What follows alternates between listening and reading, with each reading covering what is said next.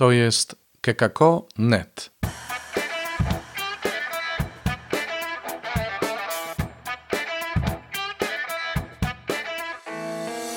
Startujemy z dzisiejszym spotkaniem o budowaniu autorytetu, ale też jeżeli ktoś w tym temacie może popełnił jakieś błędy, tak myśli, bądź nie wie jak to zrobić, to myślę, że dzisiaj dostaniemy takie wskazówki tutaj od Michała.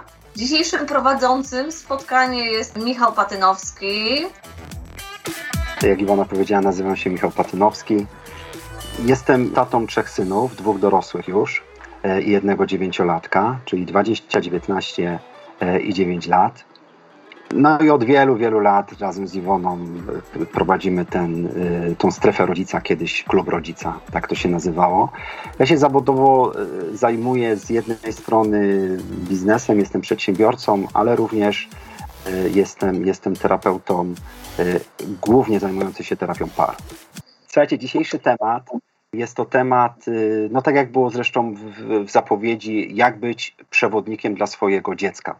To nasze spotkanie ma formułę klubu rodzica, dlatego też będę Was zachęcać do tego, żebyście Wy trochę powiedzieli o swoim doświadczeniu, czy o swoim takim poglądzie na temat, jak być przewodnikiem dla swojego dziecka. Ale kilka takich wprowadzających rzeczy. Przewodnik, żeby ktoś za nim podążał, żeby inni za nim podążali, musi mieć autorytet. I tak naprawdę to dzisiejsze spotkanie w dużej mierze będzie polegać na tym, w jaki sposób mamy budować nasz rodzicielski autorytet. Definicja na samym początku, słownik języka polskiego, P W N. Czym jest autorytet? Jest to uznanie, jakim obdarzana jest dana osoba w jakiejś grupie. To jest pierwsza taka definicja. I druga, osoba, instytucja, pismo i tym podobne, cieszące się szczególnym uznaniem. Czyli autorytet bardzo mocno jest związany z uznaniem, że jakaś grupa, tu w tym momencie moja rodzina, czy bardziej moje dzieci, obdarzają rodzica pewnym uznaniem. Rodzic cieszy się lub powinien się cieszyć lub fajnie, żeby się cieszył szczególnym jakimś uznaniem. To jest moja rodzina w takim zdjęciu trochę stylizowanym, czyli jest Agnieszka, jestem ja i jest trójka naszych synów. Czy my mamy autorytet dla naszych dzieci? Czy nasze dzieci widzą w nas przewodników w swoim życiu? Pewnie by trzeba zapytać nasze dzieci. Myślę, że jest całkiem dobrze. To takie jest moje zdanie.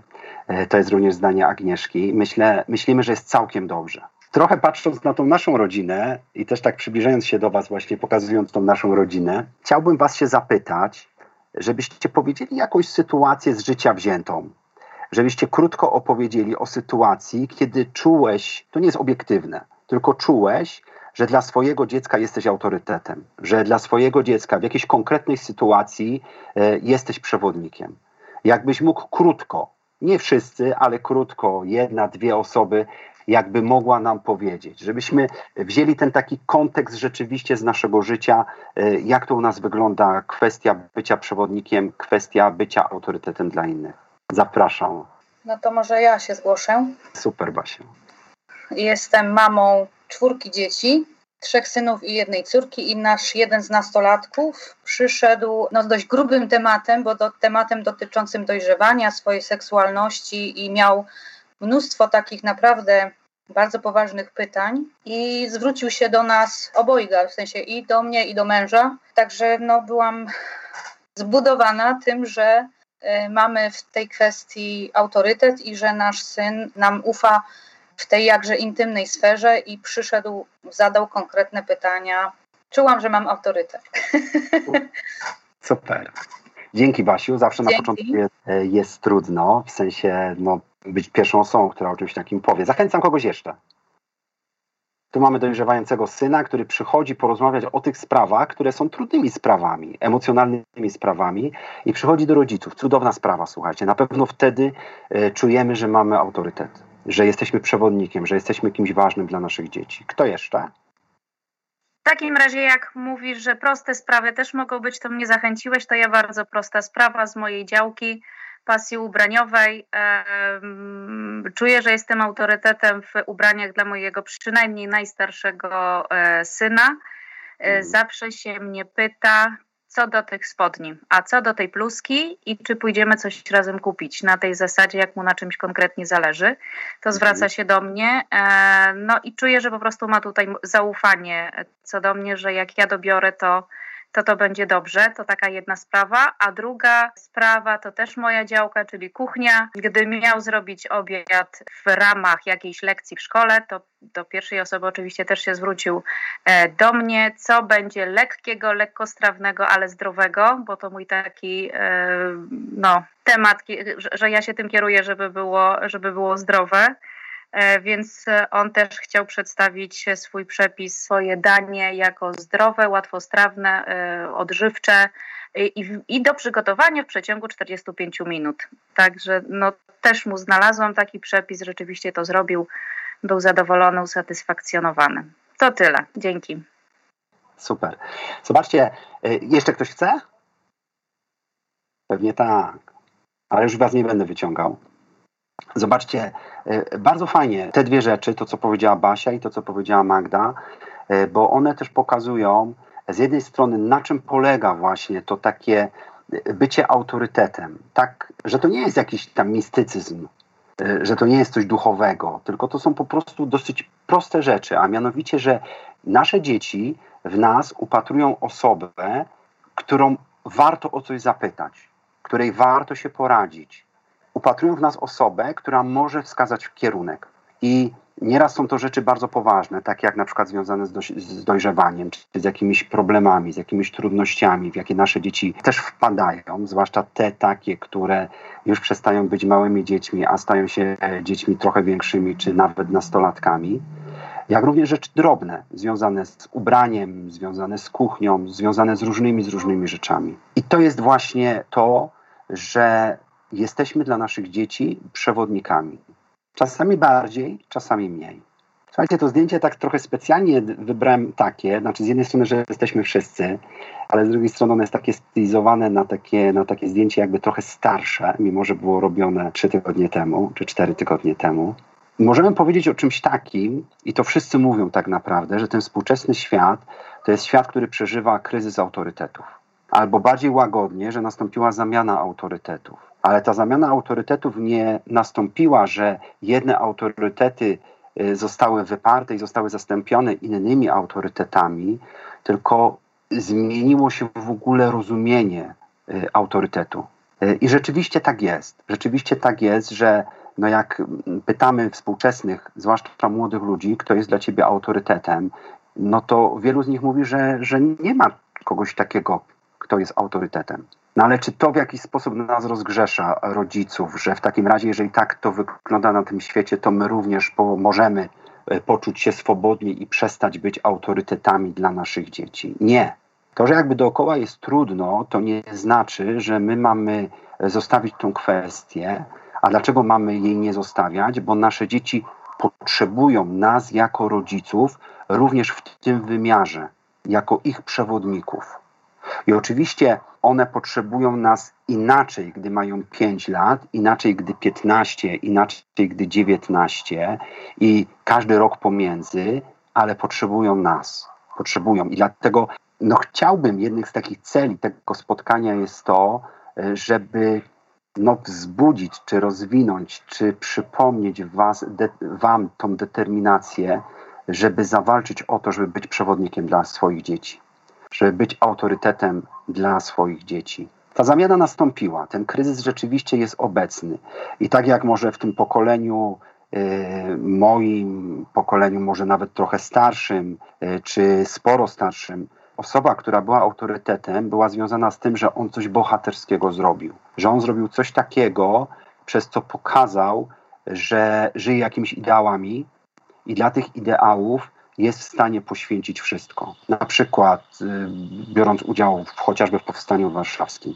Będąc młodym człowiekiem i, i biorąc udział w Powstaniu Warszawskim. To jest taki przykład, który ja, gdy tam sięgam i przypominam sobie siebie, gdy miałem szesnaście, siedemnaście lat, czy nawet dwadzieścia lat, no to wielu z nas, właśnie rówieśników, żyło takimi ideałami. Natomiast dzisiaj te ideały, i ja nie chcę krytykować, żeby było jasne, dzisiaj te ideały są inne. one też inne rzeczy pokazują. Tutaj pokazywały bohaterstwo, determinację w bronieniu racji, poświęcenie nawet do oddania swo- życia za, za ideały, jakim była na przykład ojczyzna czy, czy, czy wolność ojczyzny. Nie oceniam. Tutaj mamy no, zdjęcie ekipy, która pewnie dla rodziców dzieci, które mają nie wiem, cztery lata i więcej, może sześć lat i więcej, na pewno jest znane, czyli Fries na czele. I oni trochę dzisiaj przejmują rolę autorytetów. Oni inne rzeczy pokazują i mówię, nie chcę oceniać, po raz trzeci to, to, to mówię, bo to również są pokazywane pewne pozytywne rzeczy. Na przykład to, że są razem, że ten czas, który spędzają i który pokazują całemu światu, że oni spędzają go razem, no ale spędzają głównie bawiąc się. Dużo w tym wszystkim jest jakiejś troski o to, żeby mieć pieniądze po to, żeby być bardzo swobodnym w życiu i, i kolejne atrakcje móc, móc kosztować. I z tą zmianą autorytetów oczywiście też poszła zmiana symboliki. Pewne rzeczy przestały być ważne, takie, które były kiedyś ważne, a zaczynają być ważne inne rzeczy. Kiedyś takie rzeczy nosiło się z dumą i dalej pewna grupa osób nosi z dumą. Nie chcę powiedzieć, że nie, że to zupełnie zaniknęło. No ale dzisiaj możemy obserwować na przykład zjawisko, że rodzice kilkulatków godzinę przed otwarciem sklepu stoją w kolejce, żeby kupić lody, które właśnie na wcześniejszym slajdzie umieszczona ekipa firmuje swoim brandem. To jest symbol jakiejś rzeczywistości, jakichś ludzi może tak, którzy w jakiś sposób przejęli rolę autorytetów we współczesnym, w każdym razie tym takim chyba nawet nie młodzieżowym, tylko trochę młodszym niż młodzieżowym świecie, bo chyba taka jest główna grupa odbiorców y, ekipy. No ale wróćmy do nas, czyli, czyli do rodziców i do naszego y, autorytetu rodzicielskiego, od nas, do naszego bycia przewodnikiem dla naszych dzieci. Od czego zaczniemy? Już te konkretne rzeczy po tym wprowadzeniu, te konkretne, tą konkretną rozmowę dotyczącą jak być autorytetem dla naszych dzieci, jak być przewodnikiem dla naszych dzieci. Chciałbym krótko powiedzieć o czymś, co ja sobie nazwałem, że są to warunki konieczne budowania autorytetu, czyli muszą być spełnione pewne warunki, żeby w ogóle nastąpiło budowanie autorytetu. Czyli zanim powiem, jak go budować, jakie są konieczne warunki, które trzeba spełnić, żeby, żeby w ogóle zaistniał coś takiego, co możemy nazwać autorytetem, w szczególności autorytetem rodzicielskim. Pierwsza taka rzecz to jest zaufanie. Autorytet budowany jest na zaufaniu, czyli podstawą autorytetu jest zaufanie. Czyli jeżeli mówimy o autorytecie rodzicielskim, no to dziecko musi nam ufać, po prostu. Gdy dziecko nam ufa, to dopiero wtedy mogę mówić, że ja buduję autorytet i że ja jestem autorytetem dla mojego dziecka i mogę się ku- pokusić o to, żeby być przewodnikiem dla mojego dziecka. Czyli tutaj u podstaw leży zaufanie. Szacunek to jest druga rzecz. Szacunek dwustronny, czyli nie tylko mojego dziecka do mnie, ale również mój do mojego dziecka. To jest drugi warunek konieczny, żeby w ogóle zacząć budować rodzicielski autorytet. Dobrowolność. Dobrowolność, zgoda. Prawdziwy autorytet, ten autentyczny autorytet nie jest budowany na przymusie. Oczywiście w którymś momencie może być i często jest pewien nacisk, jak dyscyplinujemy nasze dzieci, jak wychowujemy nasze dzieci. Nacisk polegający na tym, że tego nie rób i, i podawanie powodów, dlaczego ty tego masz nie robić. Albo to rób i podawanie powodów, dla których ty masz to robić.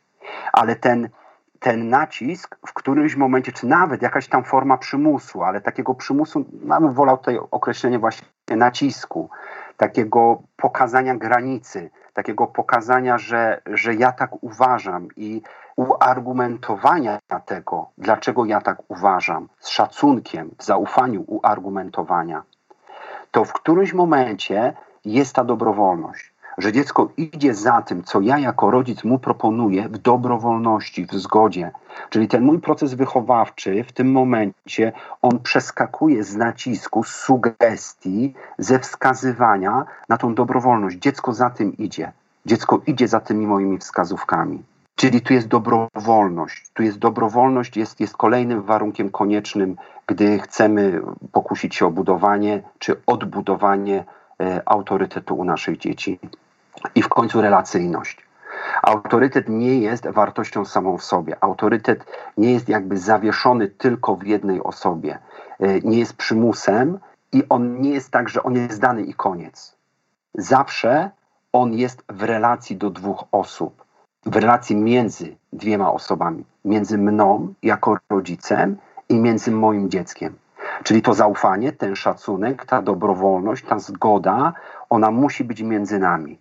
To nie jest tak, że ja do dziecka mówię, masz mnie szanować i koniec. No, oczywiście mogę tak powiedzieć i to jest prawdziwe. I ja mogę wymagać od dziecka szacunku, ale za tym musi coś pójść. Musi pójść wejście w relację, żeby moje dziecko odpowiedziało w którymś momencie tą dobrowolnością pójścia za tym, w dobrowolności pójścia za tym, co ja mu wskazuję, jaki ja mu kierunek wskazuję. Czyli relacyjność.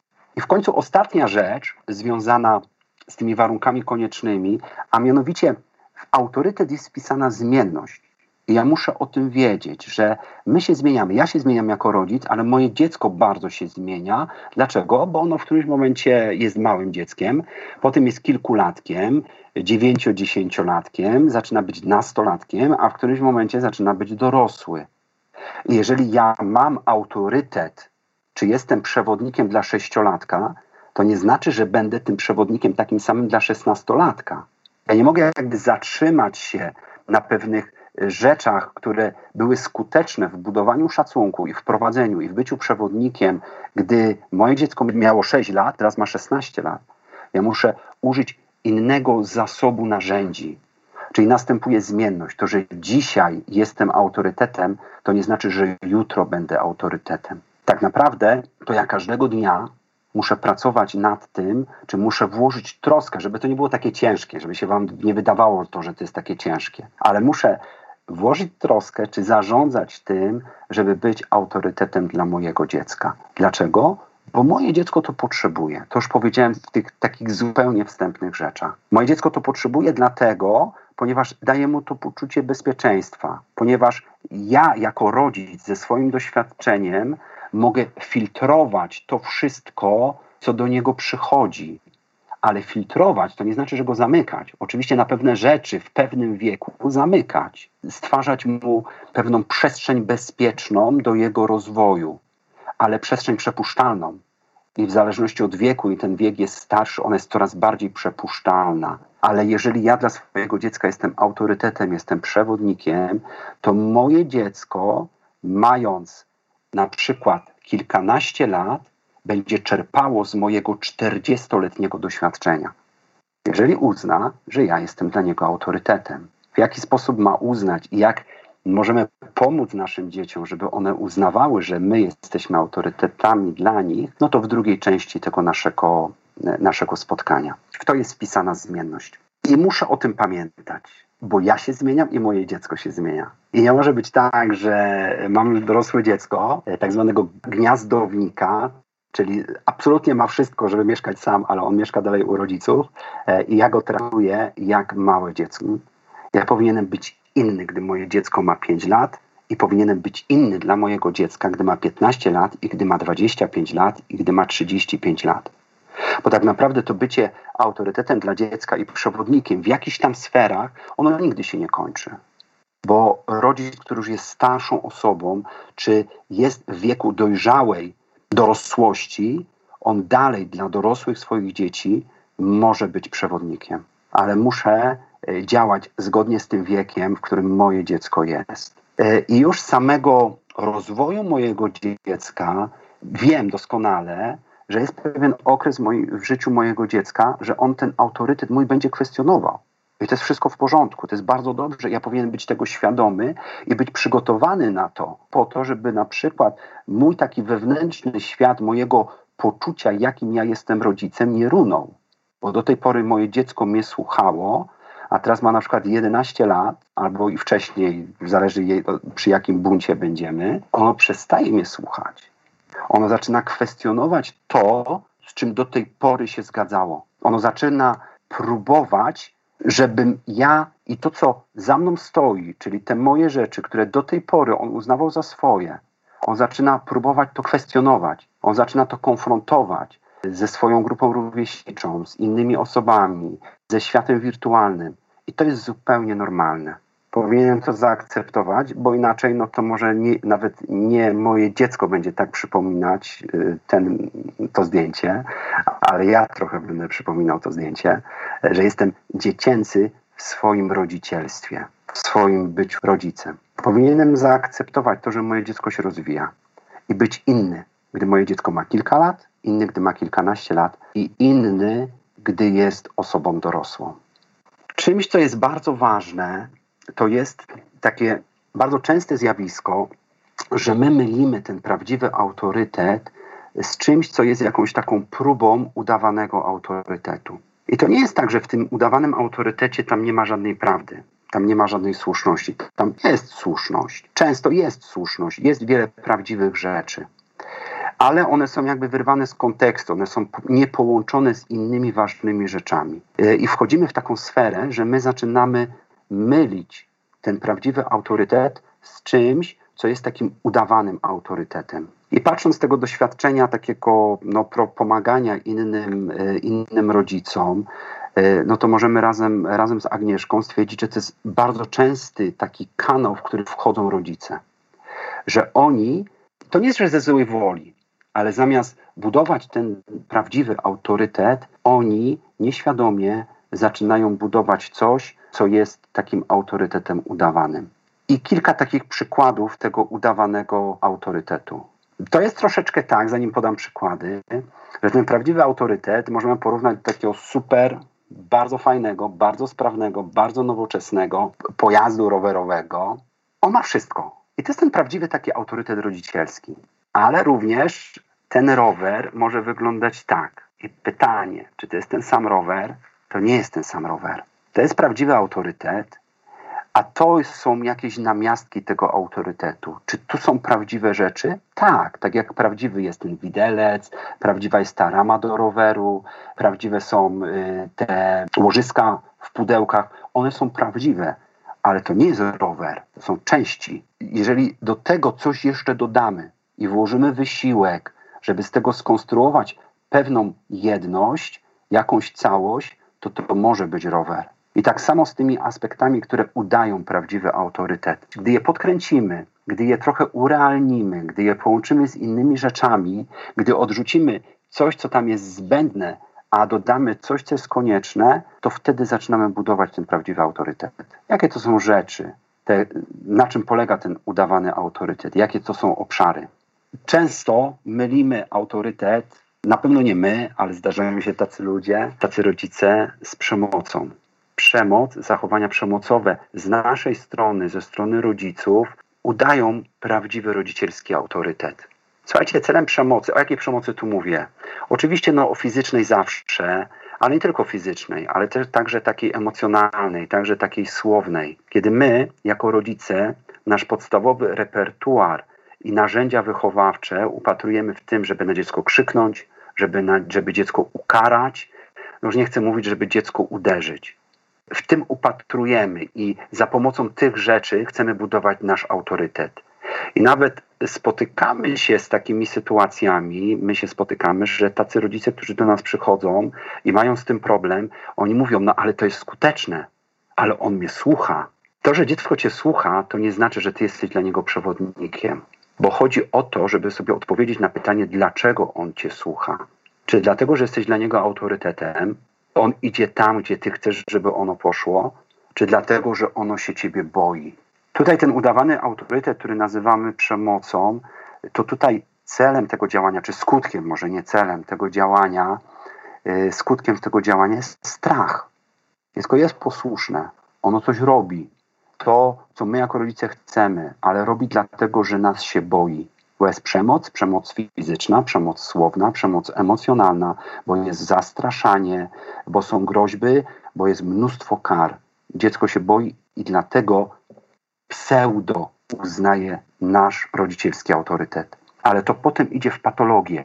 I nie chcę tu powiedzieć o patologii, że nasze dziecko ma jakieś zachowania takie nieakceptowalne społecznie, chociaż też tak często jest, ale idzie w patologie związane z tym, że dziecko ma niską samoocenę, że dziecko nie umie podejmować decyzji i mnóstwo tu rzeczy moglibyśmy wymieniać, które to skutkuje.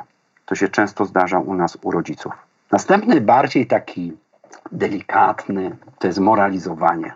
Czyli to też jest udawany autorytet. Zobaczcie, no pewne moralizowanie, ono może być wpisane w ten prawidłowy autorytet, ale gdy budowanie autorytetu tylko na tym polega, że my moralizujemy, to znaczy prawimy kazania, mówimy naszemu dziecku, co jest dobre, co jest złe, ale nie w taki sposób, żeby ono to poznało, żeby ono to zrozumiało, żeby ono to zaakceptowało, ale w taki sposób, że to tak ma być po prostu. Tak ma być i koniec. I nie ma dyskusji. Tak jak w przemocy skutkiem był strach, to w moralizowaniu skutkiem jest poczucie winy. Jeżeli cały autorytet my oprzemy tylko na moralizowaniu, to my wzbudzamy w naszym dziecku poczucie winy.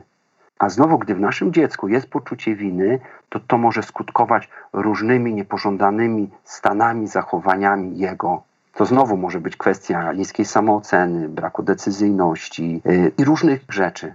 Czyli druga rzecz to jest tego udawany autorytet, to jest moralizowanie. Następna rzecz, znowu idziemy jeszcze łagodniej, to jest przesadna dobroć. Czyli takie zachowania, zobaczcie, tak w moralizowaniu nasze dziecko chodzące ciągle w takim poczuciu winy, że nie dostaje się do pewnego wzorca, yy, ono znowu często jest bardzo posłuszne.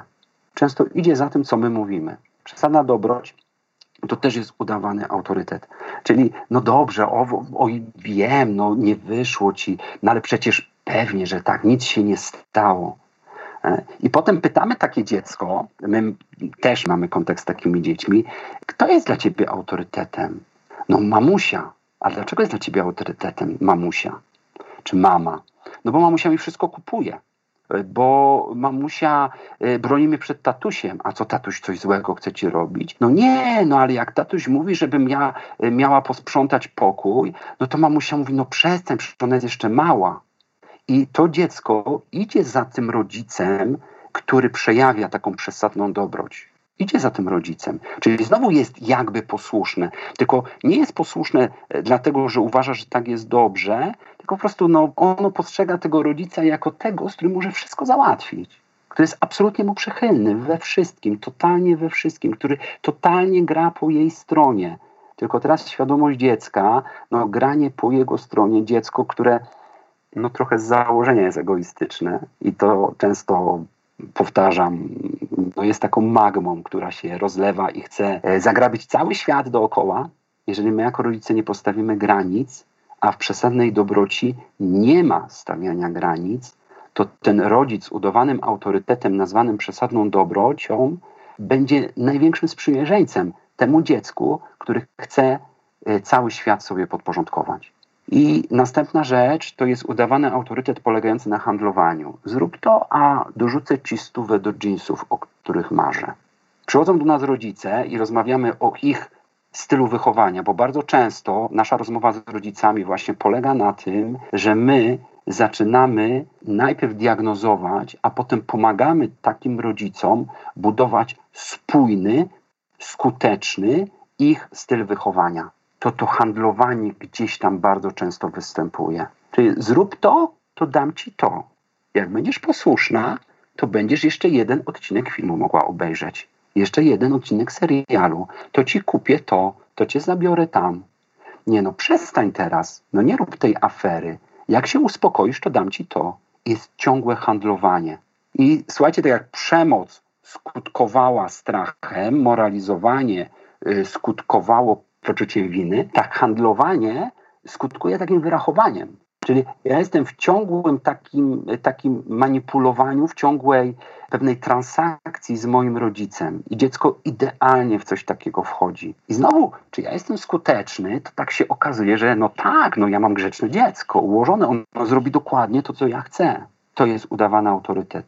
Dziecko nie robi tego dlatego, że uważa, że ja jestem ważny, tylko że ja dysponuję pewnymi wartościami, które są dla niego pożądane. Pieniędzmi, możliwością zakupów różnych rzeczy, dostępem do filmów, do internetu. Dlatego ono mnie słucha, bo ja stoję na straży tego, że ono to otrzyma albo tego nie otrzyma. Czyli tu było poczucie winy wcześniej, wcześniej był strach, a teraz jest takie wyrachowanie. To skutkuje wyrachowaniem, skutkuje wyrachowaniem. I w końcu wybielanie. Nie chodzi tutaj o wybielanie dziecka, bo to była przesadna dobroć, to wybielanie dziecka, ale wybielanie y, mnie jako rodzica. I to jest bardzo niebezpieczne, że ja pokazuję się swojemu dziecku jako ten, który zawsze czyni dobro, który nigdy nie upadł, który nic złego nigdy w życiu nie zrobił, któremu wszystko zawsze wyszło. I moje dziecko na początku, jako kilkulatek, nawet jako sześciolatek, nawet jako dziewięciolatek, on w to wierzy. I rzeczywiście on tak postrzega świat, że cały świat mu to udowadnia, że tak jest, że jego tata rzeczywiście taki jest. Tylko jak to dziecko zaczyna mieć jedenaście lat, dwanaście lat i pierwsze rysy na tym całkowicie wybielonym, idealnym, totalnym ideale rodzica zaczynają się pojawiać i te rysy się pojawią, to ten cały ideał i cały autorytet runie. Runie w jednej chwili. I potem tak naprawdę nie ma co zbierać. I czy znowu ten udawany autorytet jest skuteczny? Do któregoś momentu tak. Dlaczego słucham swojego taty? No bo mój tata jest najlepszy. Bo mój tata wszystko wie. Bo mój tata wszystko umie. I okej, okay, to jest zupełnie normalne, gdy tak mówi kilkulatek. Natomiast jeżeli ja jako rodzic pokazuję mu się, że ja rzeczywiście taki jestem, czyli to nie jest ocena mojego dziecka, jego wniosek z, mojej, z obserwacji mojej osoby, ale to jest bazowanie na tym, że ja tak się mojemu dziecku pokazuję, tak się lansuję, tak opowiadam o sobie, to tutaj właśnie mówimy o tym udawanym autorytecie polegającym na wybielaniu. I to jest znowu coś, co często przepracowujemy z rodzicami. Bo takim słowem kluczem jest powiedzenie rodzicom: dobrze, żebyś była wystarczająco dobrym rodzicem. Nie musisz być idealnym rodzicem. To jest coś, co bardzo uwalnia rodziców. Czyli pokazujmy naszym dzieciom realny nasz obraz. To wtedy nie będziemy szli w ten kanał udawanego autorytetu polegającego y, na, na wybielaniu. I słuchajcie, czym ten autorytet udawany skutkuje, wybielanie, ono skutkuje nierzeczywistym obrazem rodzica. Czyli taki autorytet zbudowany na czymś takim, wcześniej czy później on jest spisany na stratę. On musi się rozwalić, nie ma szans go utrzymania w realnym życiu. Nieraz on się rozwala bardzo późno. Na przykład, gdy już nasze dzieci wchodzą w związki małżeńskie, zakładają rodzinę i próbują tą rodzinę budować w taki sposób, jak jego rodzice budowali rodzinę, bo to był najlepszy sposób, absolutnie jedyny. A potem się okazuje, że to nie skutkowało. Dlaczego? Bo to nie był prawdziwy sposób, w jaki ta rodzina, w której on się wychowywał, funkcjonowała, tylko to był P R, pozytywne przedstawienie tego, jak ja chcę, żebyś ty, jako moje dziecko, myślała o mnie, że jestem idealny, że nasze małżeństwo jest idealne i wszystko jest idealne i w pracy jest idealnie, jestem pracownikiem idealnym i szefem idealnym, wszystko jest idealne i człowiekiem jestem idealnym. Nie ma idealnych ludzi. I dobrze jest, żeby dziecko szybko zobaczyło tą prawdę, bo to też spowoduje, że ono na siebie inaczej zobaczy. Tutaj wychowywanie w autorytecie udawanym, wybielanie bardzo często rodzi perfekcjonistów, skutkuje perfekcjonizmem naszych dzieci, bo one chcą nadążyć za tym wzorcem, który jest nieprawdziwy, ale my wiemy o tym jako rodzice, że on jest nieprawdziwy, a dziecko nie wie i wpada w pewien, w pewną ścieżkę, w kanał perfekcjonizmu, a jak się wejdzie w ten kanał perfekcjonizmu, to trudno z niego wyjść. I nawet jak to dziecko zobaczy, że ten rodzic to już nie jest taki wcale cudowny, to ono już ma schematy perfekcjonizmu. I nawet rodzic już jest w świecie realnym, ale ono już jako dorosła osoba, czy jako nastolatek, dalej jest w tym kanale perfekcjonizmu. To jest kolejny bardzo częsty, no i bardzo niebezpieczny, udawany autorytet. Zanim powiemy, jak bardzo dokładnie budować tej strony wewnętrznej nasz autorytet, zresztą już wiele zostało powiedziane, no to też trzeba być świadomy, że są pewne zewnętrzne przejawy autorytetu, słuchajcie. I to jest bardzo ważna rzecz. Dlaczego bardzo ważna rzecz? Bo to można najszybciej podciągnąć, bo to można, tego można się najszybciej nauczyć. Bo nieraz my mamy wszystko, żeby być autorytetem dla naszych dzieci, a czegoś zewnętrznego brakuje. I oczywiście dziecko może przez tą naszą zewnętrzną, zewnętrzność przebić się do tego, żeby zobaczyć w nas autorytet, ale jeżeli my możemy mu pomóc, dlaczego mamy nie pomóc? I często brakuje czegoś z zewnątrz i nasze dziecko nie jest w stanie dotrzeć do tego, że jego rodzic może być dla niego przewodnikiem. Oczywiście często dociera. To nie jest tak zero-jedynkowo, że tego nie będzie, tych zewnętrznych przejawów autorytetu i na pewno nie będzie autorytetu i na pewno nie będę przewodnikiem dla mojego dziecka. Ale fajnie, żeby być tego świadomym i żeby to mieć. Jakie są te zewnętrzne przejawy autorytetu? To jest postawa ciała. To jest to, jak ty mówisz do dziecka, znaczy jaką masz postawę, gdy z nim rozmawiasz. Czy masz postawę, która pokazuje pewien brak siły? Czy masz postawę, która pokazuje sprawstwo, która pokazuje, że mam siły, że jestem mocnym człowiekiem, oczywiście nie okłamując mojego dziecka, no bo o tym przed chwilą już rozmawialiśmy. Czyli te zewnętrzne przejawy autorytetu, no to jest postawa ciała, to jest wzrok. Czy jak rozmawiam z moim dzieckiem, no to patrzę się na nie. No bo ten autorytet często on jest budowany właśnie podczas różnych rozmów, tych rozmów takich światopoglądowych, też tych rozmów takich trudnych, rozmów dyscyplinujących, rozmów, które są pewnymi konfrontacjami różnych poglądów. Wzrok. Czy ja patrzę na moje dziecko? Czy ja się nie boję na nie patrzeć? To jest ton głosu. Bardzo często, jak pracujemy z rodzicami, no to nad takimi rzeczami też się pracuje. Bo widzimy, obserwujemy, że jakby analizujemy, jak rodzic mówi do swojego dziecka. Nie tylko co mówi, bo o tym za chwilę, ale jak mówi. No zrób to, no proszę ciebie. No wiesz, no ale no tak mi przykro będzie, jak ty tego nie zrobisz. No bądź grzeczną córeczką. No wiesz co, ojej, nie dajesz rady. Naprawdę nie dasz rady. Zobaczcie, ton głosu, to, to nie jest tylko kwestia, co ja mówię, bo ja złym tonem głosu mogę mówić, nie no naprawdę, ty jesteś takim wspaniałym człowiekiem, naprawdę ja uważam, że ty sobie poradzisz z tą jutrzejszą klasówką, zaufaj tatusiowi, że, że on przecież cię doskonale zna, on cię przepytał z tej matematyki i ty znasz wszystko z tej matematyki, ty do pięćdziesięciu umiesz doskonale mnożyć. Ton głosu, sposób mówienia. Czy ja będę autorytetem dla mojego dziecka, czy nie, to nie znaczy, że to zrobię i będę, ale to ma wpływ. To ma wpływ, jak moje dziecko będzie mnie postrzegało. Sposób budowania zdań, czyli ta składnia zdań, to jak ja mówię, jak ja buduję zdania, czy właśnie budując te zdania, ja mu przekazuję siłę, przekazuję mu zdecydowanie, przekazuję mu pewność, przekazuję mu zadawanie pytań, gdy nie wiem, ale odważne zadawania pytań, czy przekazuje mu jakąś niemoc, jakieś zagubienie, jakiś y, brak pomysłu. To są bardzo ważne rzeczy, słuchajcie. I w końcu, ja wiem, że pewnie zaraz ktoś się nie zgodzi, no to już przesadziłem, ale ubiór. Słuchajcie, trzeba być mądrym rodzicem. I czasami powiem wam, że tak terapeutycznie krew mnie zalewa, jak widzę, że przychodzą dzieci, rodzice nastolatków i wiedzą, że mają nastolatki jako swoje dzieci, bo są tego świadomi. I wiedzą, że dla nastolatków ubiór jest bardzo ważną rzeczą. Może nie dla wszystkich, ale dla większości jest bardzo ważną rzeczą. A oni sami są ubrani, no nie chcę mówić tutaj jakichś epitetów, no ale w taki sposób jakby niestosowny. Niestosowny do tego, że jest się rodzicem nastolatka. Słuchajcie, takie są dzieci i nie zmienisz tego, że one zwracają uwagę na to, jak rodzic jest ubrany. I zobaczcie, prosta rzecz, żeby za pomocą tego swojego ubioru nie zawstydzać naszego dziecka. Tyle rzeczy z miłości do dziecka robimy. Przede wszystkim powołujemy je do życia. Mamy rodzą te dzieci. Przewijamy je. Różne rzeczy robimy. Wystajemy na korytarzach w szpitalu. Wysiadujemy wiele godzin. Pracujemy na półtora etatu, jeżeli nie na dwa. Nerkę byśmy oddali naszemu dziecku, jakby była potrzeba bez mrugnięcia okiem. A nie możemy mieć refleksji, jeżeli mam to dziecko już starsze, czy zwłaszcza gdy wtedy, gdy z nim idę i widzą jego koledzy, żeby się ubrać w taki sposób, żeby jego nie krępować.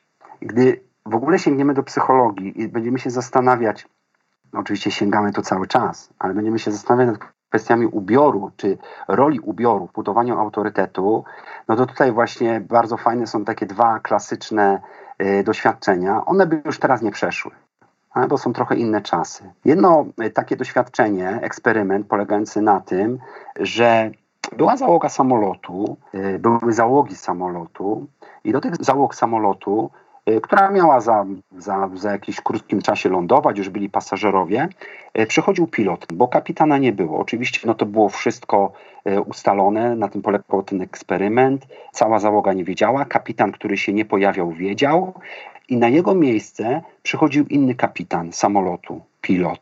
Witał się z załogą, powiedział, że jest w zastępstwie, siadał, odpalał silniki i chciał lecieć. Nikt nie zakwestionował, nikt nie sprawdził, kim on jest. Nikt nie poprosił go o legitymację. To była osoba nieznana. Zupełnie nieznana dla całej załogi. Tak ważny jest ubiór, pewna postawa, pewna, pewne oznaki tego, kim jesteśmy. A dlaczego to jest kwestia ubioru? Bo wiecie co, bo był ten eksperyment w dwóch wersjach. Raz pilot miał czapkę, a drugi raz nie miał czapki. I się okazywało, że gdy nie miał czapki, to był legitymowany. Ale gdy miał czapkę, to większość załóg posłusznie poddawała swoje życie i życie kilkudziesięciu czy kilkuset pasażerów. Oczywiście to nie było, ten samolot nie startował, to potem było wszystko, wszystko powiedziane. Zupełnie nieznajomemu człowiekowi. I drugi klasyczny przykład, też by tego nie było. Szpital, w nocy do dyżurki pielęgniarek wchodzi lekarz. To znaczy mężczyzna ubrany w biały kitel ze słuchawkami, z jakąś tam imiennym etykietą doktor Smith czy jakiś inny, który był zupełnie nieznany pielęgniarkom. Oczywiście to była osoba podstawiona. Pielęgniarki nie znały go zupełnie. Przedstawiał się i powiedział, że jest zmiana leczenia u tego, u tego pacjenta i że należy podawać leki takie i takie w takich i w takich dawkach. I większość tych zespołów, wiadomo, dzisiaj by to nie przeszło. Zupełnie inne są metody kontroli, zbyt wiele afer różnego rodzaju było. Roszczeniowość pacjentów jest zupełnie inna. Natomiast wtedy Ten, te zespoły pielęgniarskie, one się temu poddawały. Bardzo ciekawą rzeczą jest to, że on zalecał dawki leków, które przekraczały dopuszczalne dawki. Taka była siła tego. Gdy był, wchodził ubrany normalnie, miał tą doktor Smith, ale nie był w białym kitelku, który wtedy był no, zupełnie jakby konieczny, teraz nie do końca jest konieczny, to, to nie działało. Czyli ten ubiór jest bardzo ważną rzeczą. Pamiętajmy o tym. Zobaczcie, zewnętrzne przejawy autorytetu. Postawa ciała, wzrok, ton głosu, sposób budowania zdań, ubiór. Coś drobnego, co może mi polepszyć, że moje dzieci uznają we mnie autorytet i będą chętniej szły za mną. Mi łatwiej będzie być dla nich przewodnikiem. Jakie mamy obszary tego autorytetu? Czyli czego ten autorytet dotyczy. To z reguły jest tak, że on nie dotyczy jednej rzeczy. Zobaczcie, tutaj już Basia powiedziała, że on na przykład dotyczy kwestii dojrzewania. Czyli moje dziecko ma jakieś pytania dotyczące dojrzewania, ma z tym, może nie problem, ale jakieś pytanie i przychodzi do rodzica, czyli rodzic ma jakąś wiedzę, ma jakieś doświadczenie w tym zakresie. Magda natomiast powiedziała o kwestiach ubioru i kwestii gotowania. Czyli kolejne obszary to są jakby takie puzzle, z których ten nasz rodzicielski autorytet, on się składa. Jakie są obszary tego autorytetu? Pierwsza rzecz to jest wiedza, czyli po prostu. Jesteśmy autorytetem, gdy coś wiemy. Gdy wiemy więcej od naszych dzieci, ale nie tylko gdy wiemy, ale gdy umiemy się też przyznać do tego, że nie wiemy. Ale pokazujemy naszym dzieciom, gdzie tą wiedzę możemy znaleźć. Kiedy pokazujemy naszym dzieciom, że można zadać pytanie i można znaleźć tą wiedzę, znaleźć odpowiedź na to pytanie, czyli obszar autorytetu pierwszy, taki często utożsamiany, to jest wiedza i wszystko, co jest związane z szukaniem tej wiedzy. To jest sprawność, to jest jakieś umiejętności. To jest to, że jestem na przykład sprawnym przedsiębiorcą, to jest to, że jestem sprawnym sportowcem, to, że fajnie gram w kosza, to, że dobrze biegam, to, że dobrze się podciągam, to, że, to, że dobrze gotuję, to, że to jest połączenie wiedzy i sprawności, to, że dobrze się ubieram. To są te wszystkie rzeczy. W tym obszarze jestem, mogę być autorytetem i mogę być przewodnikiem dla mojego dziecka.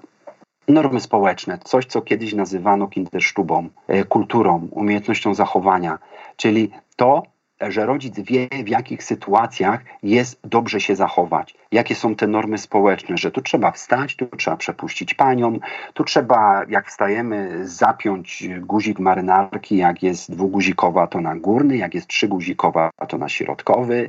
I te wszystkie rzeczy, tu że przepuszczamy do windy, tu że mówimy dzień dobry, tu że mówimy do widzenia sąsiadowi, to są te normy społeczne. W tym zakresie jesteśmy przewodnikiem dla naszych dzieci. Jesteśmy autorytetem dla naszych dzieci. To jest moralność w końcu. Czyli idziemy do rzeczy coraz bardziej głębszych. To jest ten nasz system etyczny, który my pokażemy, pokazujemy naszym dzieciom. To jest to, że pokazujemy naszym dzieciom, co jest dobre i co jest złe.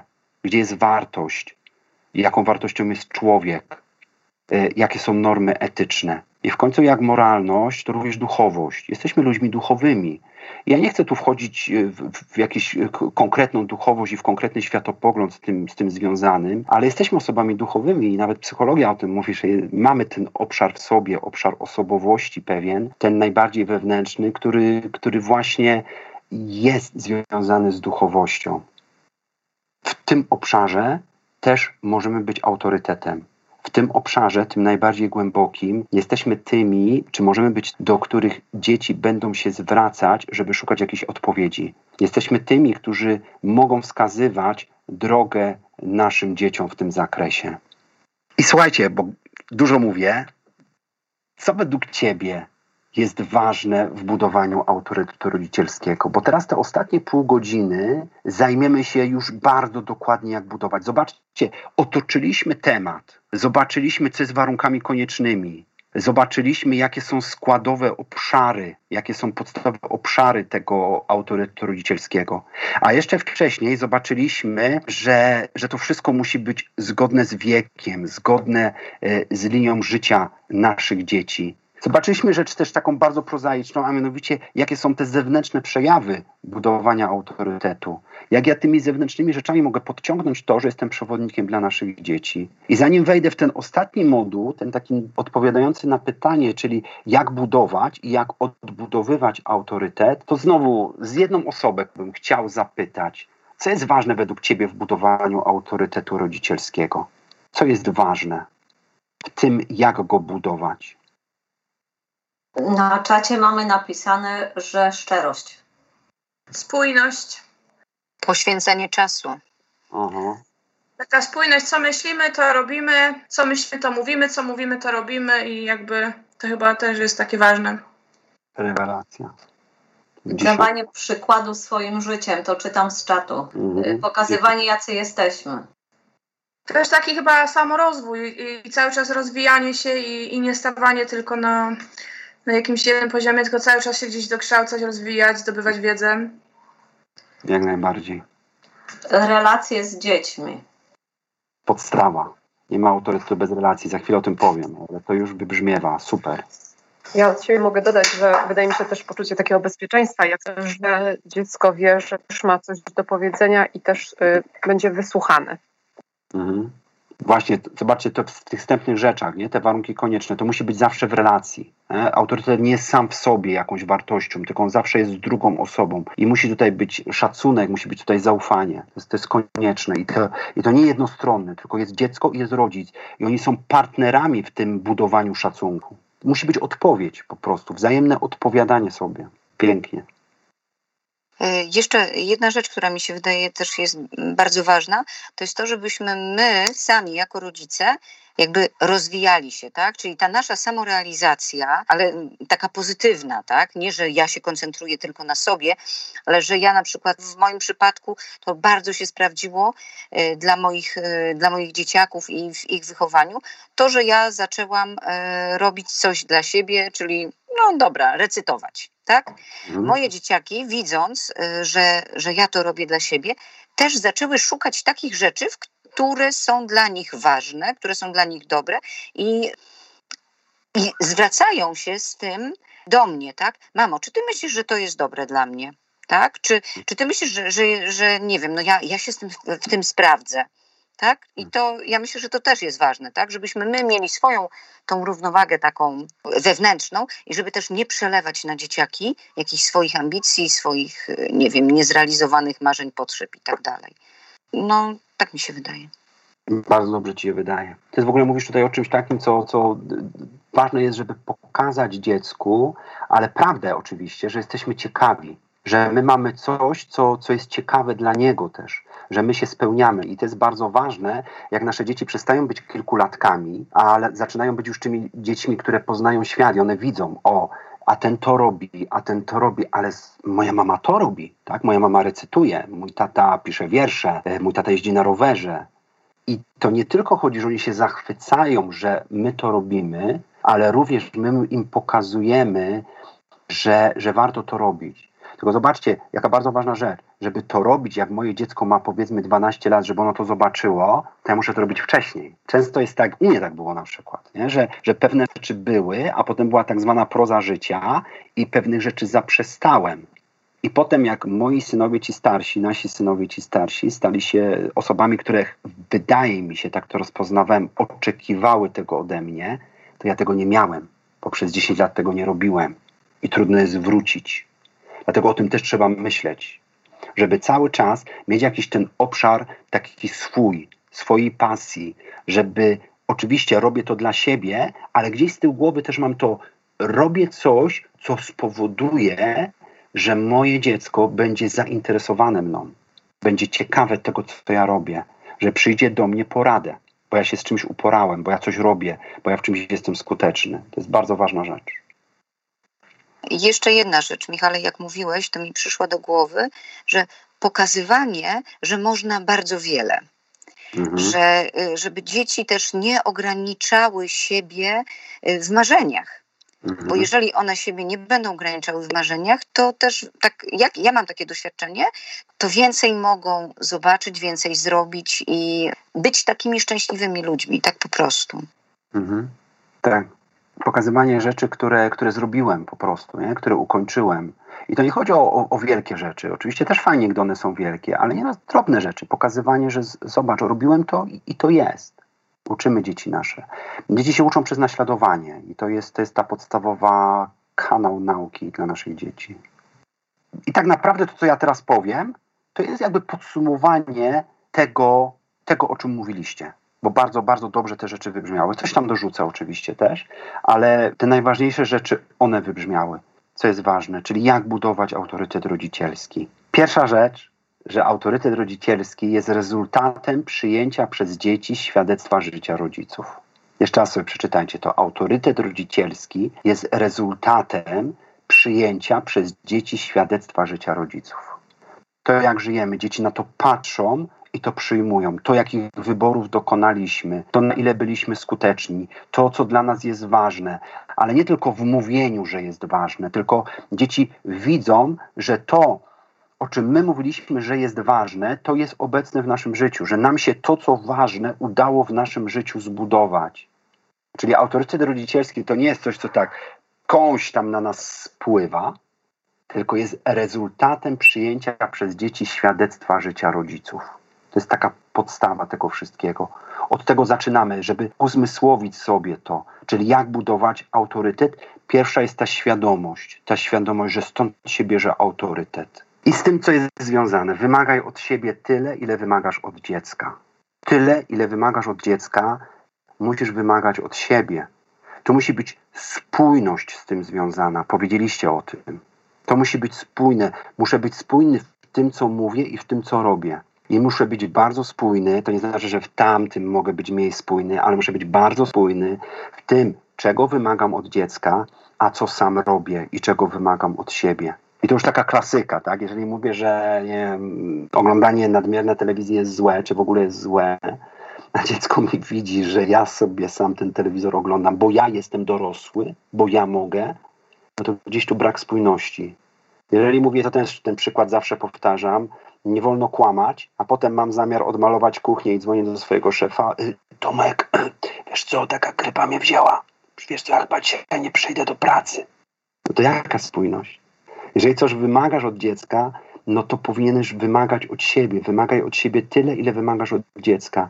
Jeżeli wymagasz od dziecka, czy wskazujesz mu kierunek, żeby był zdeterminowany, żeby szedł za marzeniami, a sam za tymi marzeniami nie idziesz, nie pokazujesz mu tego, no to, chciałem powiedzieć brzydko, no to nie da rady tak po prostu. Jeżeli mówisz, że troska o zdrowie jest bardzo ważna, że sport jest bardzo ważny, a sam siedzisz i wypijasz drugie, trzecie piwo zagryzając frankfurterkami, nic nie mam do piwa i do frankfurterek, a do takiego połączenia szczególnie nic nie mam, to gdzieś trzeba się zastanowić. Tak nie zbuduje autorytetu. Powinna być ta spójność. Powinna być ta spójność. Czyli wpierw, że jest rezultatem przyjęcia przez dziecka świadectwa życia rodziców i wchodzimy w konkret, trzeba być spójnym. Jeżeli chcę zbudować autorytet, jeżeli chcę być przewodnikiem dla mojego dziecka, powinienem być spójny. Druga rzecz, i to zawsze we wszystkim powtarzamy, zawsze okazujmy miłość i akceptację. Czyli miłość to jest to środowisko, to jest to tło, w którym autorytet jest budowany. Nie ma prawdziwego rodzicielskiego autorytetu, jeżeli ten autorytet nie jest autorytetem miłości. Miłości doświadczalnej. I to też zawsze mówimy. Nie chodzi o pewną ideę, nie chodzi o pewne uczucia. Nie chodzi o świadomość, że ja kocham moje dziecko. Tylko chodzi o to, że moje dziecko doświadcza mojej miłości bardzo konkretnie przez gesty, przez przebaczenie moje, kiedy ono coś czymś tam nawali, przez przytulenie, przez słowa, które mówię kocham cię, przez bycie z nim, przez wspieranie go bardzo, bardzo konkretnie. Okazuj miłość i okazuj akceptację. Akceptacja oczywiście jest wpisana w tą miłość. Czyli druga rzecz to jest miłość. Druga rzecz to jest miłość. Okazuj uwagę, zainteresowanie, ciekawość swojemu dziecku. I taka podpowiedź, no bo jak to robić? No na przykład witając po przyjściu, czy przyjacielsko wypytując po przyjściu naszego dziecka, nie wiem, ze szkoły, z placu zabaw, z jakichś zajęć. U nas to super funkcjonuje. To się tak dzieci nauczyły, że same to robią i to nawet te dwa dorosłe konie to robią. Czyli obojętnie z czego przychodzą, szkoła, studia, praca, impreza, no to no chyba, że z imprezy w niektórych sytuacjach to cichutko przemykają do pokoju, ale z reguły to jest zawsze przystanek. Zawsze stacja przystankowa. Dzień dobry, stacja przystankowa, kuchnia. Opowiedzieć rodzicom w krótkich zdaniach, co się stało, jak było, podzielić się swoimi wrażeniami. Oni teraz sami to robią. Ale dlaczego to robią? Bo gdy byli mali, to my zawsze byliśmy zainteresowani, czyli nie było takie wejście, o cześć, umyj ręce i do pokoju, do lekcji. Tylko było zatrzymanie się, było przywitanie, było przyjacielskie wypytywanie, czyli było okazywanie uwagi, okazywanie zainteresowania, okazywanie ciekawości. Jeżeli dziecko będzie miało to poczucie, to wtedy będę dla niego przewodnikiem, bo ono będzie się czuło przyjęte, bo ono będzie się czuło ważne na co dzień, gdy będę pokazywał dziecku, że jest dla mnie ważne, że jego sprawy są ważne, że jego radości są ważne, że jego trudności są ważne, że jego problemy są ważne, że jego zabawki są ważne, że jego koledzy są ważni, ale uwaga, gdy również będę pokazywał, że ja jestem ważny i moje problemy są ważne, i moje trudności są ważne, i moi koledzy są ważni, i mój sen jest ważny. I oczywiście w zależności od wieku będą to inne proporcje, ale pokazywanie mojemu dziecku, że jest ważne, jeżeli tego nie będę robił, to nie zbuduję autorytetu. I w końcu bycie konsekwentnym w swoim działaniu. Bo autorytet i bycie przewodnikiem to jest wskazywanie konkretnej drogi. To jest wskazywanie wtedy, gdy ja ze swojej strony rodzica widzę, że moje dziecko potrzebuje wskazania tej drogi, ale potem bardzo często, jak już to dziecko zaczyna być starszym dzieckiem, to jest trwanie w takiej postawie oczekiwania, że jestem gotowy wskazać moją, mojemu dziecku drogę, gdy ono do mnie przyjdzie.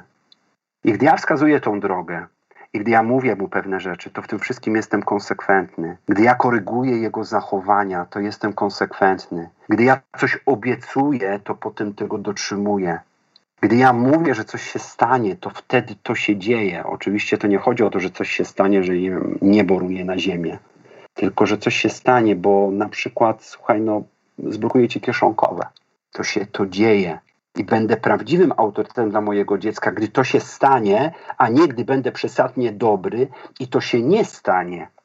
Wtedy w co wchodzę? Wchodzę w wyrachowanie, wchodzę w handlowanie, wchodzę w przesadną dobroć, czyli w udawany autorytet, a nie prawdziwy autorytet. Bo prawdziwy autorytet jest zbudowany wcześniej na miłości, na przyjęciu, na uwadze, na ważności, ale również na konsekwencji. To, co się powiedziałem, że się stanie, to się stanie. To, co obiecałem, że zrobię, to zrobię. To, że obiecałem, że pójdę, to pójdę, że zagram, to zagram, że spędzę czas, to spędzę czas. Czyli tu ta konsekwencja jest czymś fundamentalnym. To nie znaczy, że ona jest ważniejsza od tych poprzednich rzeczy. To wszystko jest fundamentalne. W taki sposób buduję autorytet nad moimi dziećmi. I w końcu, o tym też powiedzieliście, to czas i dostępność, słuchajcie. Tego się nie zrobi w międzyczasie. Czas to jest jedyna zmienna i to też zawsze powtarzamy, nad którym nie mamy absolutnie żadnej kontroli. On po prostu płynie cyk, cyk, cyk, cyk, cyk, sekunda za sekundą, minuta za minutą, ona płynie. Jeżeli chcesz zbudować autorytet, jeżeli chcesz ten autorytet rodzicielski, jeżeli chcesz być przewodnikiem dla swoich dzieci, a nie poświęcasz na to czasu i w tym czasie nie jesteś dostępny dla swojego dziecka, żeby porozmawiać, żeby być wyłącznie dla niego, żeby wytłumaczyć, a potem może przedyskutować, to nie zbudujesz autorytetu. Czas i dostępność jest rzeczą konieczną. I słuchajcie, następna rzecz, to chciałbym powiedzieć o takiej pułapce, która bardzo, może nie bardzo, ale dość często jest, zwłaszcza mi się wydaje we współczesnym świecie, a mianowicie my jako rodzice wpadamy w pułapkę wyników. Czyli chcemy być tak bardzo skuteczni, tak bardzo skutecznymi rodzicami i chcemy te dzieci fantastycznie wychować, zwłaszcza jak takie dziecko jest jedynakiem na przykład. Nie? I cała moja uwaga rodzicielska, moja i mojego współmałżonka jest skupiona na tym jednym dziecku. Ono musi być takie idealne, bo już sobie zaplanowałem, bo to było długo oczekiwane dziecko. Bo ja bardzo rozważnie podszedłem do kwestii rodzicielstwa. Jestem dojrzałym yy, rodzicem i wszystko jest zaplanowane. Ja wiem, co ono robi. Ja odkryłem, jaki on ma potencjał, ja specjalistów zapytałem i ja wiem, jak ono ma robić. I rozpisuję wręcz pewną tabelę wyników w różnych obszarach życia dla swojego dziecka. I to jest często pułapka. To jest często pułapka, że my zaczynamy traktować nasze dzieci w tym budowaniu autorytetu. Zobaczcie, czyli w temacie budowania autorytetu, bo my wskazujemy drogę. Bo to my mówimy, bo my ty jesteśmy trenerem, przewodnikiem. My mówimy, że on to ma robić, tak? Że on ma pójść na te zajęcia, że ma się uczyć w tym kierunku, bo będzie doskonałym na przykład lekarzem. I zaczynamy traktować nasze dziecko no, w taki sposób nierealistyczny i za dużo mu dajemy na barki po prostu. Słuchajcie, taka prawda, oczywiście Robert Lewandowski, cudowny facet, to nie, że krytykuje, absolutnie nie. Życie to nie mecz, a twoje dziecko to nie Lewandowski. Ono jest wspanialsze od Lewandowskiego, nie umniejszając Lewandowskiemu. Dla ciebie wspanialsze. Tak jak dla rodziców Roberta, Robert jest najwspanialszy, czy był najwspanialszy dla taty. Życie to nie mecz, a twoje dziecko to nie Lewandowski. I bardzo dobrze jest, gdy będziesz miał w sobie ukształtowaną postawę i będziesz pracował nad tą postawą, żeby koncentrować się na procesie, a nie na rezultacie. Wynik czasami będzie taki, jaki zamierzysz. Taki, jak sobie wymarzysz. I rzeczywiście, czasami się tak zdarzy, że twoje dziecko zostanie tym wymarzonym lekarzem, prawnikiem, pianistą, a czasami ty sobie wymarzysz, żeby był lekarzem, zostanie mechanikiem samochodowym, cudownym, rewelacyjnym mechanikiem samochodowym. Wymarzysz sobie, że miał cudowną rodzinę, że był cudownym ojcem, a on będzie miał dwa rozwody.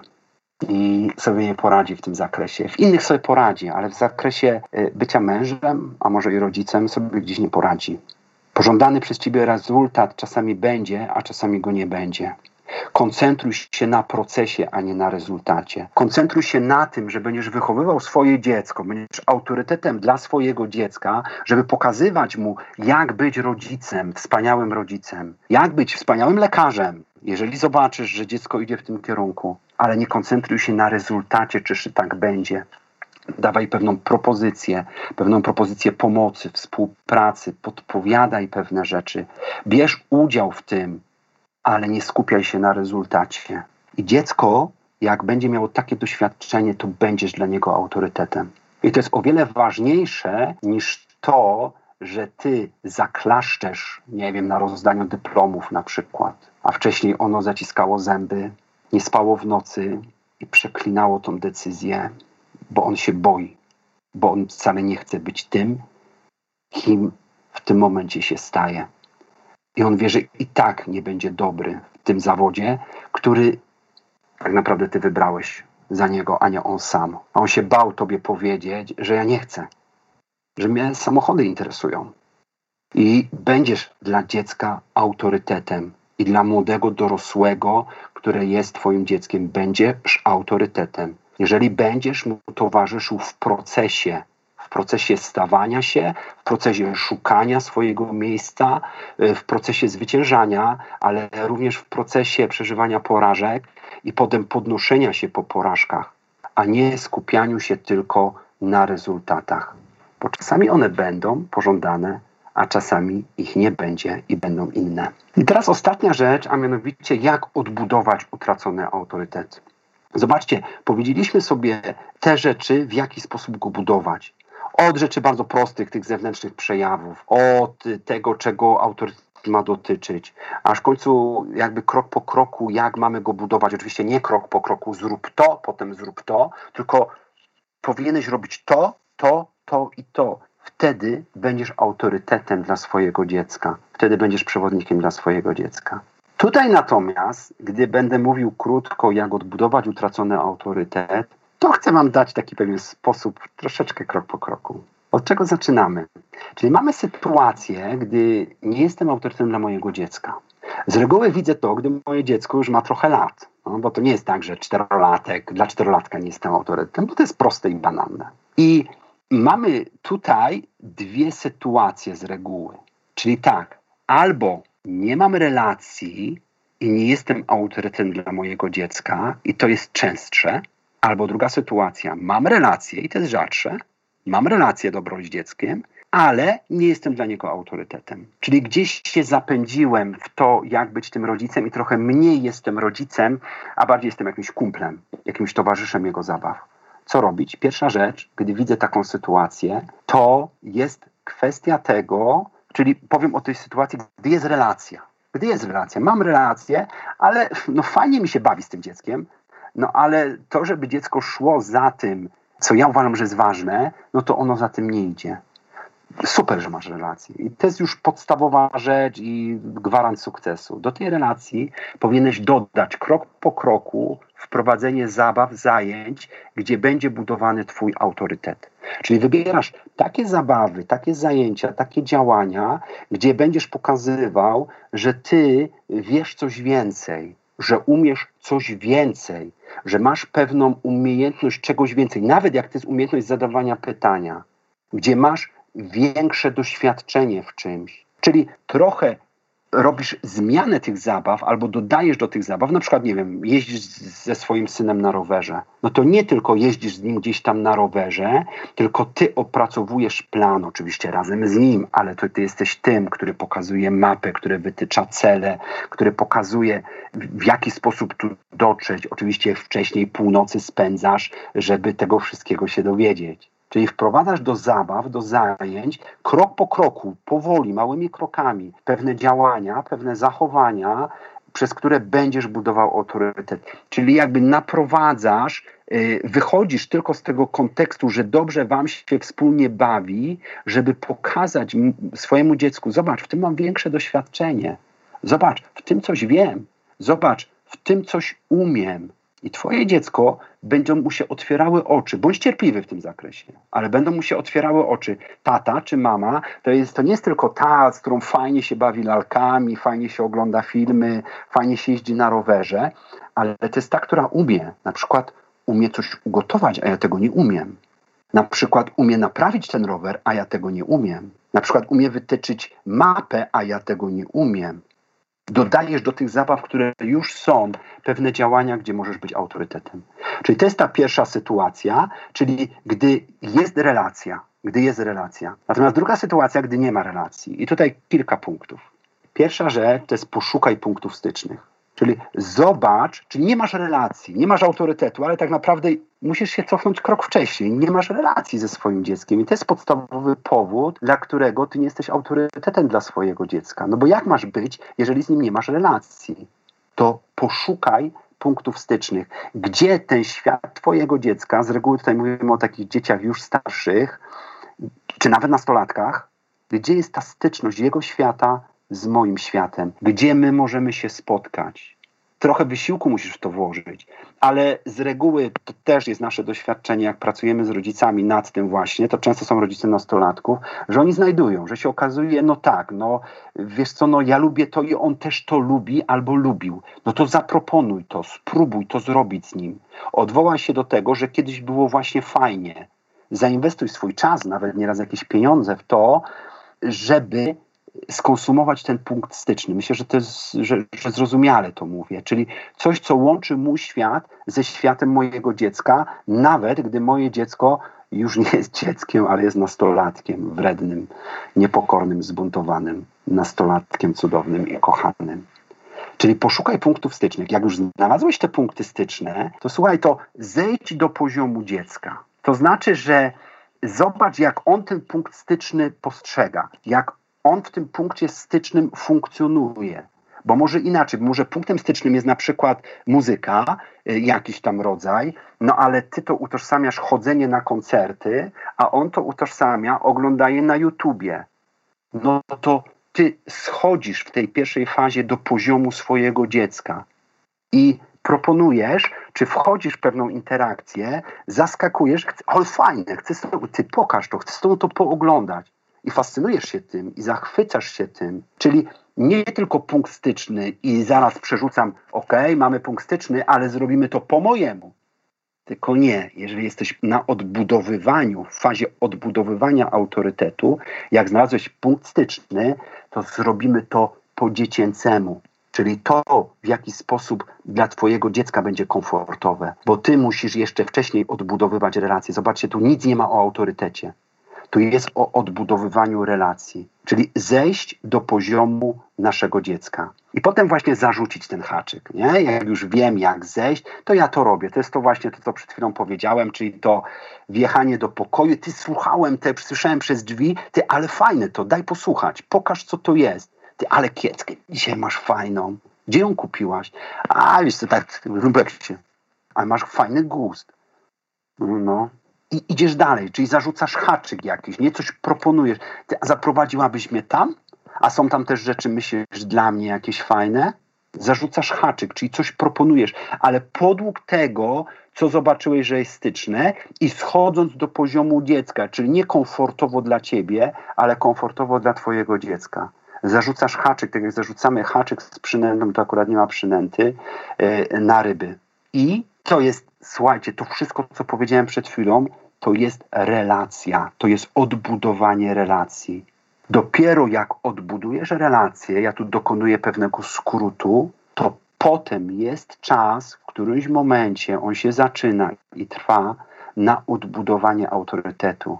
Nie oczekuj, że jeżeli nie miałeś relacji i zrobiłem to pierwszą jakąś rzecz, wyciągnąłem rękę, wyszedłem do dziecka, zaraz to dziecko, ja będę miał autorytet i dziecko będzie chciało pójść za mną.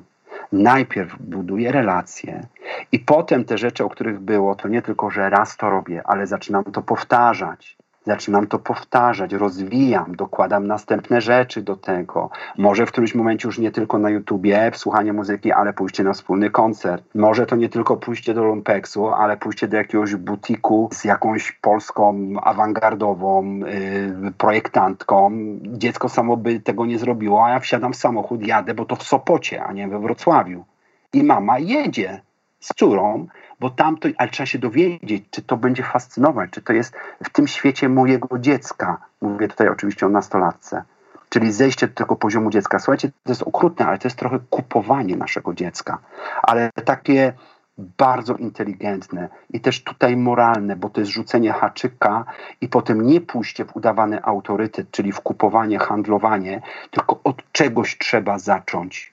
I potem jak zacznę, no to budowanie tego, tej relacji, budowanie relacji. I na bazie budowania relacji dopiero potem buduje autorytet. W jaki sposób? Dokładnie tak samo, jak mówiłem w ogóle o budowaniu autorytetu. Powtarzając ten sam schemat, czyli miłość, spójność, uwaga, ważność, konsekwencja. Idziemy znowu w to samo, ale muszę mieć wpierw tą przestrzeń uchwycenia, odbudowania relacji, a potem miłość, spójność, uwaga, ważność, konsekwencja. Każdy z nas ma dzieci myślę, albo będzie miał, no bo jesteście tutaj na spotkaniu rodziców. Nasze dzieci to już widzieliście, jak wyglądają. Większość z nas, z was nas zna. Na przykład nasze dzieci wyglądają tak, czyli Jonasz, Szymon i Antek. I no wiele razy doświadczaliśmy z Agnieszką, że jesteśmy autorytetami dla naszych dzieci. To nie znaczy, że totalnymi, absolutnymi i my nie chcemy ta, takimi być. Nie chcemy takimi być. Ale nasze dzieci przychodzą do nas, pytają się nas, rozmawiają z nami. I słuchajcie, to jest do zrobienia. Absolutnie to jest do zrobienia. Jeżeli gdzieś się zagubiłeś i potrzebujesz odbudowania tego autorytetu, przypomnij sobie ten schemat. Przypomnij, znajdź punkt styczny. Znajdź punkt styczny, zejdź do poziomu dziecka, czyli znajdź tą sferę, gdzie to ono będzie się komfortowo czuło. Zarzuć haczyk, zbuduj relację. A jak krok po kroku będziesz budował tą relację, miłość, spójność, uwaga, ważność, konsekwencja. Tego wam i sobie życzę. Dziękuję bardzo. Bardzo dziękuję, Michał. I teraz będzie czas na pytania. I są już pytania też na czacie, były tam podczas spotkania, także myślę, że teraz do tego wrócimy. Pytanie brzmi tak. Michał, mówiłeś o autorytecie rodzicielskim, kiedy rodzic wychowuje dziecko uro- od urodzenia i jest z nim codziennie. Ale co zrobić, kiedy dziecko mieszka z jednym rodzicem, który jest w drugim małżeństwie, związku? Wtedy jak budować autorytet? Dziecko nie potrafi się odnaleźć i zostaje zachwiane jego zaufanie oraz autorytet rodzica. Jak pomóc dziecku oraz jak być przewodnikiem dla dziecka, gdy z nim nie jesteś i nie przebywasz codziennie? No słuchajcie, no to jest wyzwanie, nie? To jest wyzwanie i tutaj mówimy o pewnym, znaczy to co powiem, to, to powiem o pewnym idealnej y, rzeczy, ale, ale ona jest realna do zrobienia. Ja to usłyszałem od osoby, z której, której się uczyłem y, terapii par właśnie, że jak przychodzi para y, do terapeuty i oni mówią, no że chcemy się rozwodzić, nie? Chcemy, chcemy się rozwodzić i, i, i proszą terapeutę, żeby im pomógł dobrze przejść przez proces, y, pro, proces rozwodu. I wtedy ja usłyszałem takie bardzo mądre, mądre słowa od tego, od tej osoby, od tego terapeuty, od, który prowadził to szkolenie. A mianowicie on w takiej sytuacji, i ja też to wziąłem i zastosowałem i tak to robię. Musicie na początku sobie uświadomić, że małżonkami po tej decyzji i po przeprowadzeniu tego przestaniecie być, ale rodzicami zostaniecie do końca. I nie ma rozejścia. Rozwód nie jest rozejściem.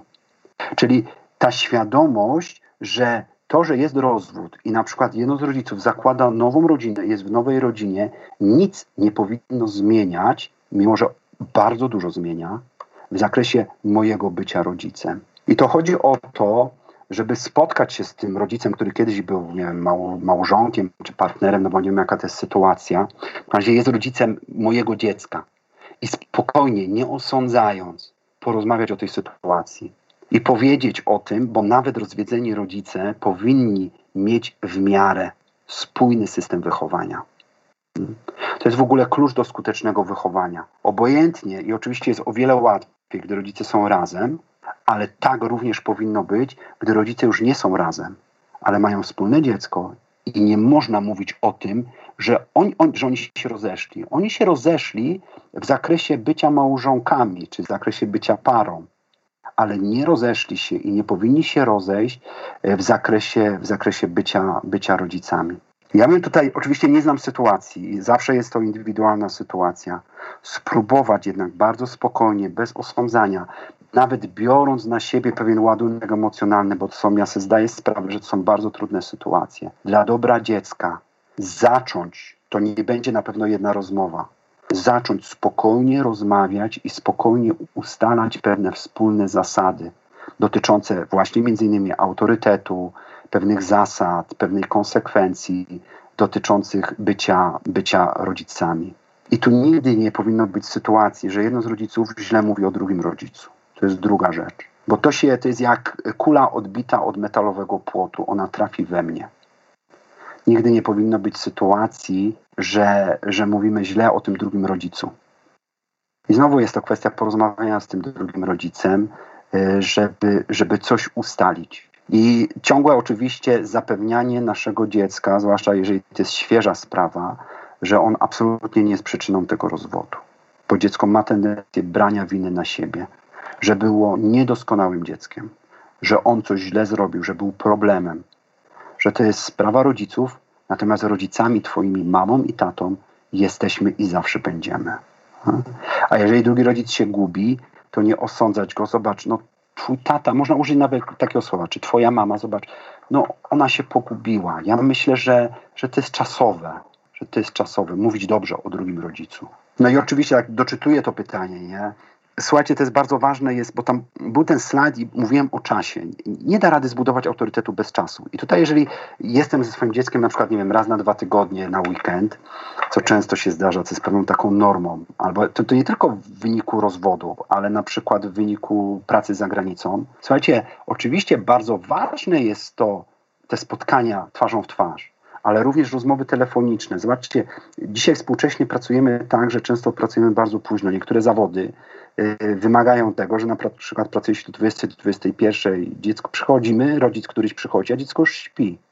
I zaplanowanie, żeby w czasie pracy zrobić sobie przerwę piętnastominutową, nie po to, żeby przejrzeć najnowszego walla na Facebooku, najnowsze wiadomości, tylko zrobiwszy sobie tą kawę i wyciągnąwszy kanapkę, zadzwonić do mojego dziecka, i pogadać, słuchaj, jak tam, co robisz teraz? A byłeś na dworze? Co tam ciekawego? Co fajnego mi powiesz? Co ci się dzisiaj stało? I żeby ta rozmowa nie była tylko rozliczaniem, a jak tam w szkole? Oczywiście, jeżeli są inne tematy, to to jak w szkole też może być. Ale żeby dziecko nie upatrywało tylko tego, że ja jako rodzic rozliczam moje dziecko, swoje dziecko tylko z tego, jak jest w szkole, że tylko szkoła jest ważna. Czyli zobacz, nawet, zobaczcie, nawet gdy nie jestem z dzieckiem fizycznie, z przyczyn pracy, czy z przyczyn rozwodu, to mogę być obecny w życiu mojego dziecka. Nawet gdy je widzę raz na dwa tygodnie, to mogę częściej z nim być. Oczywiście tu też trzymam tą taką, wiecie, równowagę, nie? Żeby nie zamęczyć moje dziecko, bo to też często tak jest. To też musi być adekwatne do wieku, nie? Do tego, jak moje dziecko lubi spędzać czas. Inaczej to będzie pięciolatek, a inaczej piętnastolatka. Zupełnie będzie inaczej. To tyle, myślę. Może ktoś z inny z rodziców by jeszcze podpowiedział, słuchajcie, klub rodzica. Jeszcze było coś więcej o tym ubiorze konkretnie. Słuchajcie, jeżeli chodzi o ten ubiór, on jest ważny, gdy mamy dzieci nastolatki. To jest, to jest ważne, bo pięciolatkowi to jest naprawdę gancegal, jak my chodzimy ubrani. To jest w ogóle nieistotne. Natomiast jak mamy dzieci nastolatki i oczywiście to, to lepiej wcześniej, no, no bądźmy trochę krytyczni. Nie, bo my uważamy, a kochana mamusia przyjdzie do szkoły, odbierze synka, coś tam odprowadzi, odwiezie. No ale no moje dziecko w tym wieku tak postrzega świat. Ta zewnętrzność świata nie dla każdego, a dla większości jest bardzo ważna. Czyli no, niech ten mój ubiór no, będzie ubiorem, użyję takiego słowa, y, nowoczesnym. Moda młodzieżowa jest, jest szeroka, nie? To, to nie jest tak, że musi być jeden dokładnie, że, ale niech to będzie, niech to będzie y, nowoczesne. Chyba że moje dziecko akurat jest takie oldschoolowe, no to i, i akurat ma taką formułę ubierania, no to, no to super, nie? No ale mnie czasami krew zalewa, no mówię wam, jak widzę jakiegoś tatusia na przykład, nie? Sweter pamiętający czasy tureckie y, i, i jakieś spodnie poplamiony na kancik. On jest dobrym ojcem, wszystko z dzieckiem wszędzie, nie? Pięciolatek to w ogóle nie przeszkadza. Ale dwunasto-trzynastoletnia dziewczyna nie wie, gdzie oczy, nie? Trzy metry od taty. To, to o to mi głównie chodziło. Dawałem te przykłady dotyczące tej czapki, pilota i tak dalej, żeby zobaczyć, że, że psychologia bardzo mocno odkryła to, bardzo wyraźnie to odkrywa ten związek między ubiorem a autorytetem. Tu jest trochę inaczej oczywiście, ale no, no słuchajcie, to też jest ważne, tak? Jeżeli, jeżeli nie wiem, rodzice łażą po domu rozmemłani cary cały czas, nie? No to jaki ma być autorytetami na przykład, nie? Ma być wygodnie, no ale nie do przesady, nie? Ja myślę, że to szczególnie było ważne teraz, kiedy byliśmy w domu i online z reguły w większości. Także też spotkałam się z tym, że wiele dzieci w łóżkach, że tak powiem, się logowało i usypiało. No bo też przykład szedł z góry. Także też myślę, że to ważne. Czy ktoś jeszcze chciałby może coś w kwestii autorytetu? A jak wam się podobało spotkanie? Z autorytetem. Każda wypowiedź to była z autorytetem. Bardzo, bardzo rzeczowo, bardzo konkretnie, bardzo porządkująco. Także dla mnie rewelacja i tylko bym sobie marzyła zastosować te wszystkie treści w naszej rodzinie. Także dzięki, Michał, super było. Mm. Dzięki, Basiu. Słuchajcie, ja no, tak specjalnie zwracam uwagę na te rzeczy takie, takie zwykłe jakby, nie? Takie trochę ud- odduchowione, bo my często, zwłaszcza, no bo tu jest sporo takich rodziców, yy, tak zwani rodzice chrześcijańscy, yy, no to, no to no często nam się wydaje, no ten autorytet mamy od Boga na przykład, no i już, już jest, nie? Pomodlę się za swoje dzieci, jest to, jest to załatwione. I oczywiście to jest bardzo ważne. Modlitwa nad dziećmi, modlitwa z dziećmi, to jest w tym obszarze duchowości bardzo ważne. Ale ważne są te, też te takie zwykłe, proste rzeczy, no bo, bo tacy jesteśmy, nie? T- takimi ludźmi jesteśmy i takie są nasze dzieci. I my jakoś czasami mamy taką tendencję, że mniej uwagi przykładamy y, do tych, do tych akurat rzeczy. Będziemy powoli kończyć. Ja dziękuję bardzo wszystkim. Zaraz Iwonka pożegnasz się, ale ze swojej strony też chciałbym wszystkim uczestnikom podziękować. Jakbyście mieli jakieś pytania, to zawsze też można, można maila napisać, nie? Mój mail jest bardzo łatwy, czyli michal kropka patynowski małpa na gmailu. Jeżeli ktoś by miał jakieś pytanie, też taką poradę trochę w kluczu terapeutycznym, czyli obowiązuje dyskrecja i tak dalej, no to, no to po prostu piszcie, nie? Coś tam postaram się odpowiedzieć. Super, bardzo dziękujemy. Natomiast to jest nasze, tak jak już zapowiadałam wcześniej, ostatnie spotkanie w strefie rodzica online. Kontynuacja spotkań będzie od września. Śledźcie profil strefy rodzica, strefy radości, przepraszam, a na strefie radości będzie o strefie rodzica we Wrocławiu. Będziemy się starali już spotkać osobiście, także mieszkańców Wrocławia, Dolnego Śląska zapraszamy na ulicę Cybulskiego. Wszelkie informacje będą jeszcze podane. Życzymy Wam miłego spędzania tego weekendu też z Waszymi dziećmi, ale też nie zapominajcie o sobie. Tak jak Michał powiedział, jesteśmy wzorem. Powiedziało jedno z dzieci, z którymi prowadziłam terapię, że rodzice są lustrem dla swojego dziecka, więc bądźmy tym lustrem, też dbajmy o siebie. Bardzo Wam dziękuję za dzisiejsze spotkanie, także do zobaczenia we wrześniu.